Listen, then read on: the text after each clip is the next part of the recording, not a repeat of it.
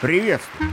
Пятница почти все, выпуск новостей так и вовсе уже, и только новости этой недели программе передач «Вопреки», похоже, еще даже и не начали кончаться, как мокрый снег с дождем в ихних Латвиях, на местных улицах и на ваших изумленных глазах, перед которыми еще и я, Лавров, а значит и наша международная рубрика «Лавров за гранью», в которой все хоть немножечко, но за, было еще до того, как это стало мейнстримом. И события у нас уже давно обсуждались заграничные, и даже аналитика наша изначально была за грань переходящая. Особенно, когда касалось мировой закулисы. Тут иногда бывало даже до, не побоюсь этого слова, конспирологии доходило. Но, конечно, самую малость только. Хотя, когда это было? А вот что еще будет, сейчас и увидите. А будет сейчас так же, но больше. Почему? Потому что именно эта неделя показала, что надо реально бояться своих эфемерных мечтаний. А то я вот на той неделе пожелал, в предыдущем выпуске чуть-чуть перемен. И перемен нам на этой неделе не пожалели. И вот как объяснить такое совпадение, кроме как с помощью конспирологии? Даже и не знаю, но все же попробую. А заодно буду искать объяснения и другим удивительным этой недели новостям, которых много. Взять хотя бы самую малозаметную из них – чемпионат мира по футболу. Это который раньше выключал всю планету из жизни на месяц. А теперь, ну, идет себе где-то, как осенний дождь, потихонечку. Разве что скандал какой сексуальный вспыхнет. Чего, кстати, от, не побоюсь этого слова, мундиаля в консервативном кадре мало кто ожидать мог. Но вдруг берет там сборная Марокко и выигрывает у Испании. И вот как эту явную тайну объяснишь? Ведь даже русских в этом не обвинить. У них алиби. Их там не было. Хотя вот у моего коллеги господина Тура, уважаемого, объяснение нашлось и замечательное. У марокканцев была красно-зеленая форма, вот они и победили. И сразу все становится на свои места. Нам приятно, победные же цвета, присоединяюсь. А демократической, независимой, свободословной прессе ихней, если бы она до такого додумалась, все стало бы понятно. В смысле, ясно, почему испанцы проиграли. Ведь и вправду, на полном серьезе уже некоторое время им одного только словосочетания «след с Востока» бывало для установления связи между фактами, для выводов и для обвинений более чем достаточно. Или, например, другая шокирующая новость этой же недели из ФРГ. Хотя ничто не предвещало, у немцев же тоже было алиби. В смысле, их в Катаре на чемпионате тоже уже не было.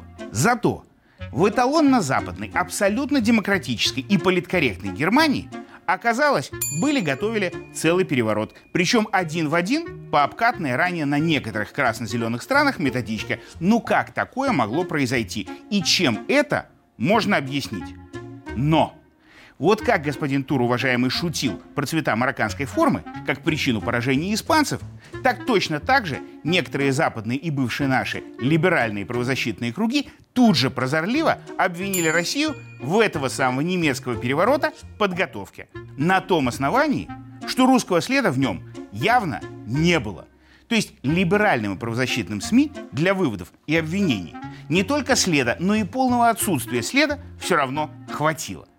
И вот после такого, только сейчас, зритель, я расскажу тебе про самое интересное, про другие новости все той же бесконечной этой недели. Взять, допустим, сенсацию, что Илон Маск во время опытов по чипированию головного мозга чуть не лично эти самые мозговые импланты в подопытных обезьян вставлял.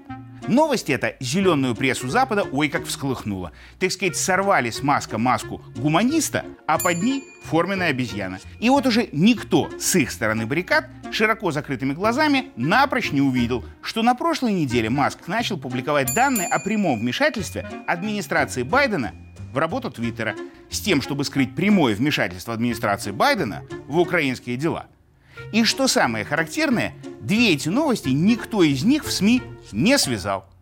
Или еще одна западная сенсация дня о том, что компанию Трампа признали виновной в махинации с налогами. При этом ни сам Трамп, ни один из членов его семьи даже не были в списках обвиняемых, но демократическая пресса ликует, сорвали маску с республиканца, а там хуже, чем у Маска. И снова связь с тем, что Трамп на прошлой неделе публично в дебатах уже в своем новом статусе кандидата поучаствовал, от свободных журналистов из поля зрения эта информация свободно ускользнула. И вот как объяснить, что новостей на неделе выше потолка, а аналитики в западной прессе на уровне плинтуса? Хорошо хоть ФРГ переворот, а то вообще писать им было бы не о чем. Только с помощью конспирологии вот это вот все, конечно, и объяснишь. Или тем простым реальным фактом, что в США стартовала президентская гонка с обеих сторон. Байден на этой неделе тоже да. И вот следующие два года нам предстоит узнать много нового и ужасного о Трампе, его окружении и прочих республиканцах от демократов и много ужасно нового про Байдена с другой стороны. Но самым забавным будет теперь посмотреть, как тамошние акулы пера, не моргнув страшным глазом, то видят чего-то, то нет. И связь между событиями у них то возникает, то исчезает, как будто кто чип у них в голове то включит, то выключит.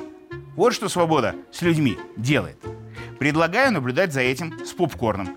Будет напряженно, как в матче Марокко-Испания, а в конце, возможно, как у немцев, попытка переворота. Но самое показательное, что когда обе их стороны искупают одна одну в грязи, победители вся независимая пресса вдруг увидит только хорошее. Потому что, и это, пожалуй, главный вывод недели, по-другому у свободных СМИ и быть не может. Не верите?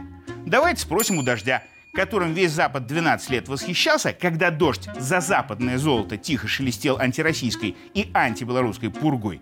А стоило дождевому фронту в Латвию свободную перебраться и один раз не на того капнуть, как краник финансирования перекрыли, из эфира убрали и все. Никакой дождь никуда больше не идет. Ведь в мире зоркой, свободной и независимой западной, да и доморощенной либеральной прессы ты можешь свободно любить все, но западное. И ругать кого хочешь из запада врагов. Или молчать в мокрую от дождя тряпочку. И смотри, не перепутай. А вот мы можем смотреть на это на все и даже пообсуждать это или что-нибудь другое всегда. Или сейчас, или, например, уже в следующую пятницу в международной рубрике «Лавров за гранью». А пока... Пока.